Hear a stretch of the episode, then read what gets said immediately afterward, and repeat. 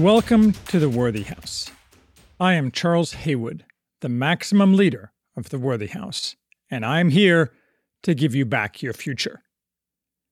At the Worthy House, we offer reality focused writings on a variety of topics, often on history, politics, and, in general, on human flourishing in the coming post liberal West. Written versions of all Worthy House writings are available at our main site, theworthyhouse.com. Today we are reviewing The Russian Revolution A New History by Sean McMeekin. I am currently very focused on the ascent to power of communism in Russia, not because it had anything to recommend it, but for the lessons it can teach us. Some of those lessons are ones the author of this book, Sean McMeekin, wants to impart the dangers of left wing ideology, primarily. Those are valuable lessons, certainly, but if we haven't learned them after many decades of left wing horror shows, we're not going to learn them from this book. The lessons I am seeking, therefore, are more dynamic. How power can be grasped and used in fluid, chaotic situations, and by what kind of people. And those lessons are also on full display in this book, even if I did not learn any new ones. By a new history, McMeekin really means a somewhat revisionist history. Two main grounds of revision are relevant in 20th century Russian history. One is the flood of information that has poured out of communist archives in the past few decades. The other, related but distinct, is the holes that have been punched in the wall of silence erected around the crimes of communism by the left for the past century. These slashes in the fabric of the academic popular front were first made by brave scholars such as Robert Conquest and by men such as Alexander Solzhenitsyn. The latter revisionism began before the fall of the Soviet Union, and the predictable response at the time was the excoriation of and attacks on the brave men who dared to question the fruits of communism, and frenzied denial of the truths they revealed by the global left, which for a century has traveled in lockstep with communism, complicit in its crimes up to the present day. True, Solzhenitsyn in the late 1970s did have some impact in getting leftists to think that Soviet communism wasn't all it was cracked up to be, not that that reduced their faith in communism itself. The latter revisionism gained strength from the former revisionism after 1990, so now they work in tandem, producing works such as McMeekin's. Of course, he has been attacked for the same reasons as Conquest. Famously, when asked to submit a new title for his 1968 book, The Great Terror, in 1991, Conquest is said to have suggested it was actually Kingsley Amis. I told you so, you effing fools. Funny in a bitter way, but illustrative. McMeekin offers restrained revisionism. He doesn't have to convince anyone that communism was bad. Those who still believe it wasn't aren't going to be convinced. They are ideologues, in the James Burnham definition. It is in other matters that McMeekin pulls back the curtain.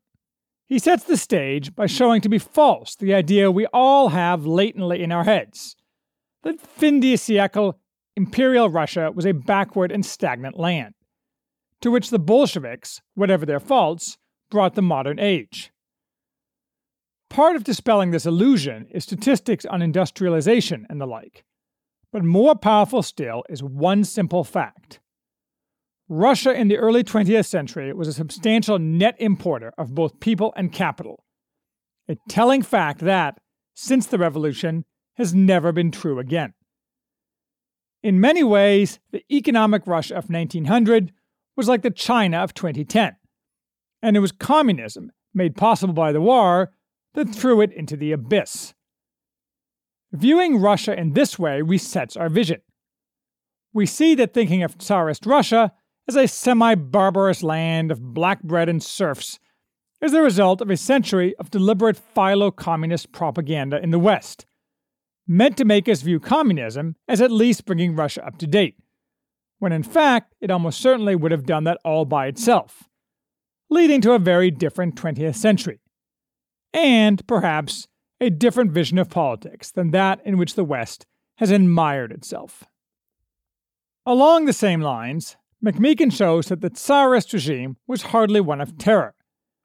McMeekin points out that between 1825 and 1917, fewer than 70 people per year were executed in the entire country, not for political offenses, but for all offenses, including murder.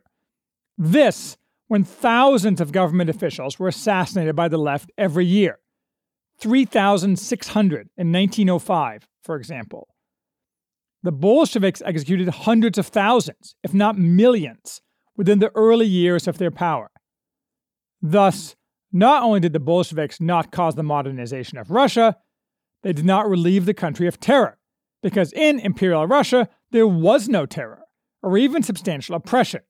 Autocracy is not oppression, nor, for that matter, did they even ever provide land and bread, in the words of the slogan they stole from the social revolutionaries.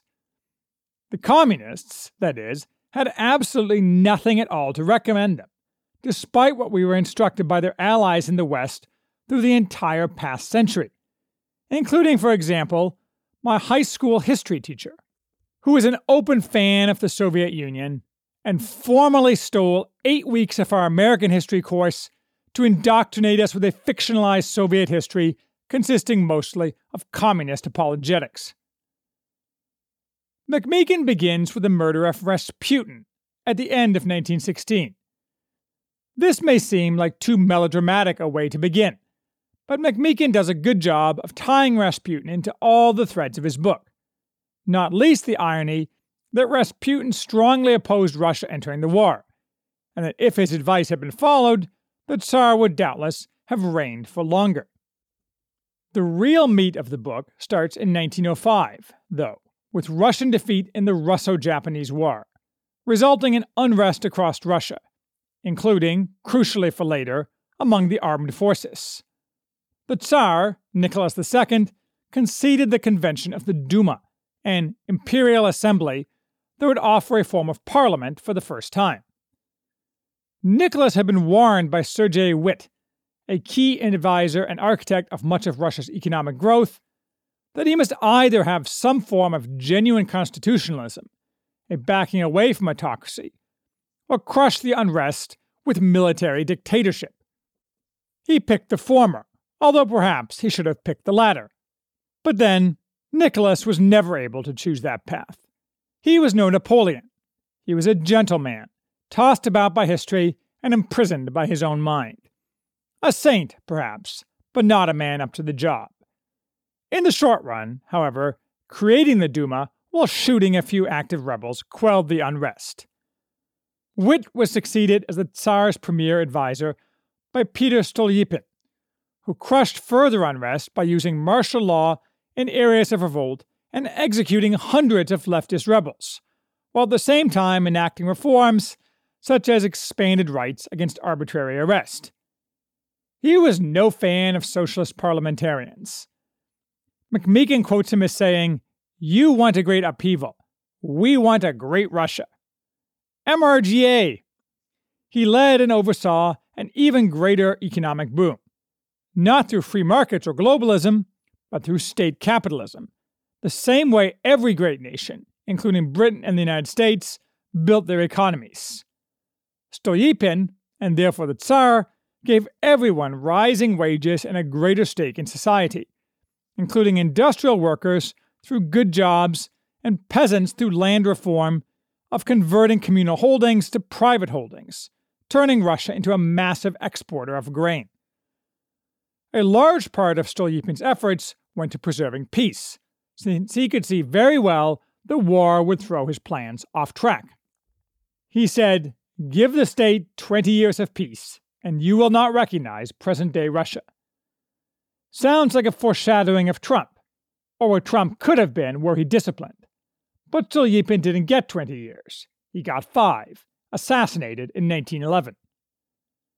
Things went downhill from there.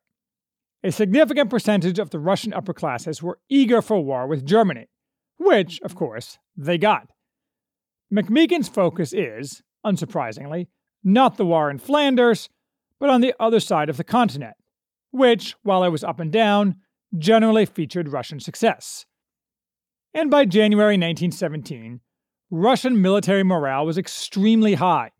Weapon stocks were also high, and the capture of Constantinople was eagerly awaited in the summer.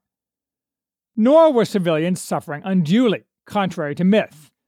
There were not actually bread shortages in Petrograd, and strikes were fewer than they had been, in large part because the Germans had stopped subsidizing strikers. There was nonetheless a great deal of political unrest, both among leftists opposed to the government's mere existence and among government factions opposed to each other, with some also opposing the Tsar and the conduct of the war. Not that it should be ended, but objecting that the Tsar was unduly influenced by pro German elements, starting with his wife. In part due to unseasonably warm weather, socialist revolutionary led protests spiraled upwards, leading to a general strike and military mutinies among bored and propagandized rear echelon troops stationed in Petrograd, helped along, as McMeekin notes, by the presence of pretty young women. But Tsar was out of town and either unwilling or unable to react decisively, so various unscrupulous and grasping politicians stepped into the gap especially one Mikhail Rodzianko, forgotten today, but on whom McMeekin focuses closely, further confusing the situation. Given dubious and conflicting advice, and faced with inadequate loyal military resources, the Tsar abdicated. The socialist revolutionary lawyer Alexander Kerensky quickly rose to the top of this flotsam, and he promptly, and fatally for later, engineered a reversal of military morale releasing soldiers from many disciplinary obligations and subjecting them to the local Soviets. The order, Order Number One, technically applied only to the Petrograd garrison, but was treated as applicable to all soldiers. Into this chaos stepped the Bolsheviks, in the person of Lenin, back from multi year exile and funded with the equivalent of, today, more than a billion dollars in German gold. While the Bolsheviks have been relevant, though far from dominant, players on the leftist revolutionary scene, what made them was German funding. For example, when Lenin arrived in April, he immediately bought a giant printing press for the equivalent, today, of tens of millions of dollars, and promptly deluged the city with Bolshevik propaganda. Money was also used to fund demonstrators. A common daily payment per person was 10 gold rubles in cash, roughly $500 today. In fact, money was used for every purpose that money can be used for, and we would never have heard of the Bolsheviks if not for German money. Until the collapse of the Soviet Union, this German funding was denied by the communists and by the fifth columns in the West, but today is heavily documented, though the records are still incomplete, as McMeekin notes. Still, Shrill leftist denials are often heard of these basic facts, always without any counter evidence, naturally. Lenin, as always, had a plan, and it did not involve the continuation of Kerensky's socialist revolutionary led provisional government.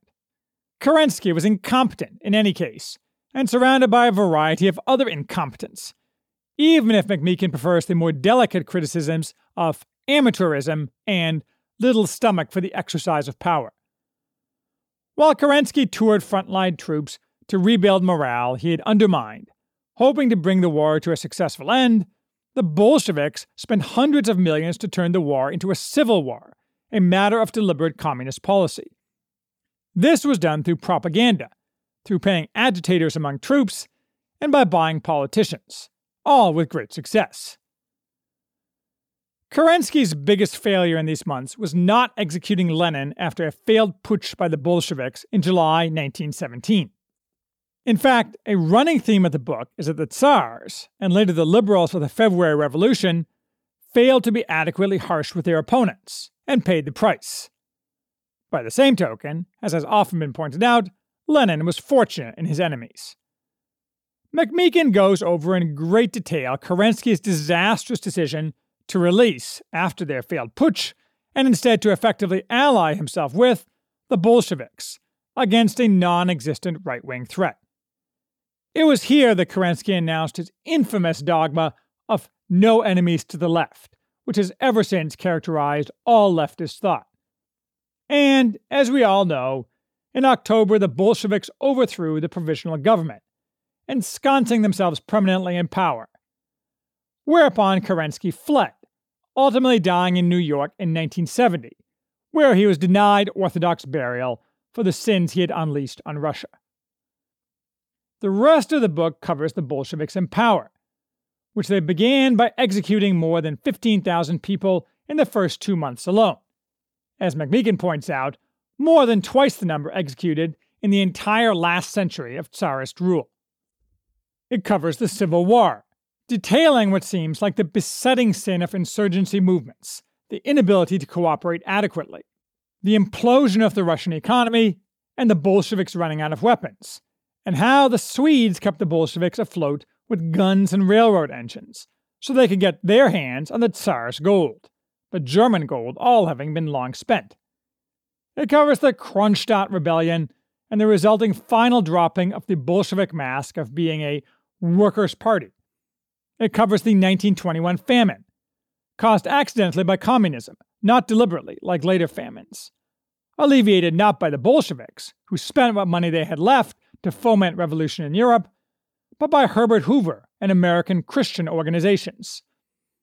Naturally, Lenin, with his ice cold grasp of power relationships, used the famine as an excuse to steal everything owned by the Orthodox Church, which was a lot less than he expected, and none of which was spent on famine relief. Lenin came through all this, lucky as usual and greatly helped by sympathizers in the West, as well as by opportunistic politicians like Lloyd George. And at the end of 1922, the Bolsheviks were firmly in power and able to continue their reign of terror without fear of overthrow. Here, McMeekin concludes his book, noting that the lesson we should learn is that we should stiffen our defenses and resist armed prophets promising social perfection. By this, he explicitly means left wing prophets, noting with distaste the rising Western popularity of Marxist style maximalist socialism, and its lack of appeal anywhere it was actually in power. Unfortunately, none of the young people today crying out for democratic socialism are going to read this book, since few of those people read books at all, other than, perhaps, some Howard Zinn. McMeekin characterizes Lenin's seizure of power as a hostile takeover. By this, he means that it succeeded without popular support, but rather by machination, which is certainly true. Lenin did not have a magic formula. Other than simple luck, what made him successful was a combination of an iron will, unblinking focus, and the Kaiser's money. Lenin grasped that history is a kaleidoscope, and when it turns, entirely new and unexpected combinations arise. And they arise not in some logical progression, but as McMeekin notes of events in 1917, at a bewildering pace. For some reason, most people have difficulty dealing with the reality that great changes are phase changes, step functions, not linear slopes. They imagine that the future will be much like the past, because that's their daily experience. Seeing beyond that, or more precisely, acting beyond that with consistency over time, is a rare talent. I suppose I did not learn any new lessons from this book, despite that being my reason for reading it. I have elsewhere offered detailed thoughts on what we can learn from Lenin's career, which I will not repeat here, and this book merely reinforced those. Still, this is an excellent book, and for someone looking to learn more about 1917 in Russia, this is certainly the modern book to read.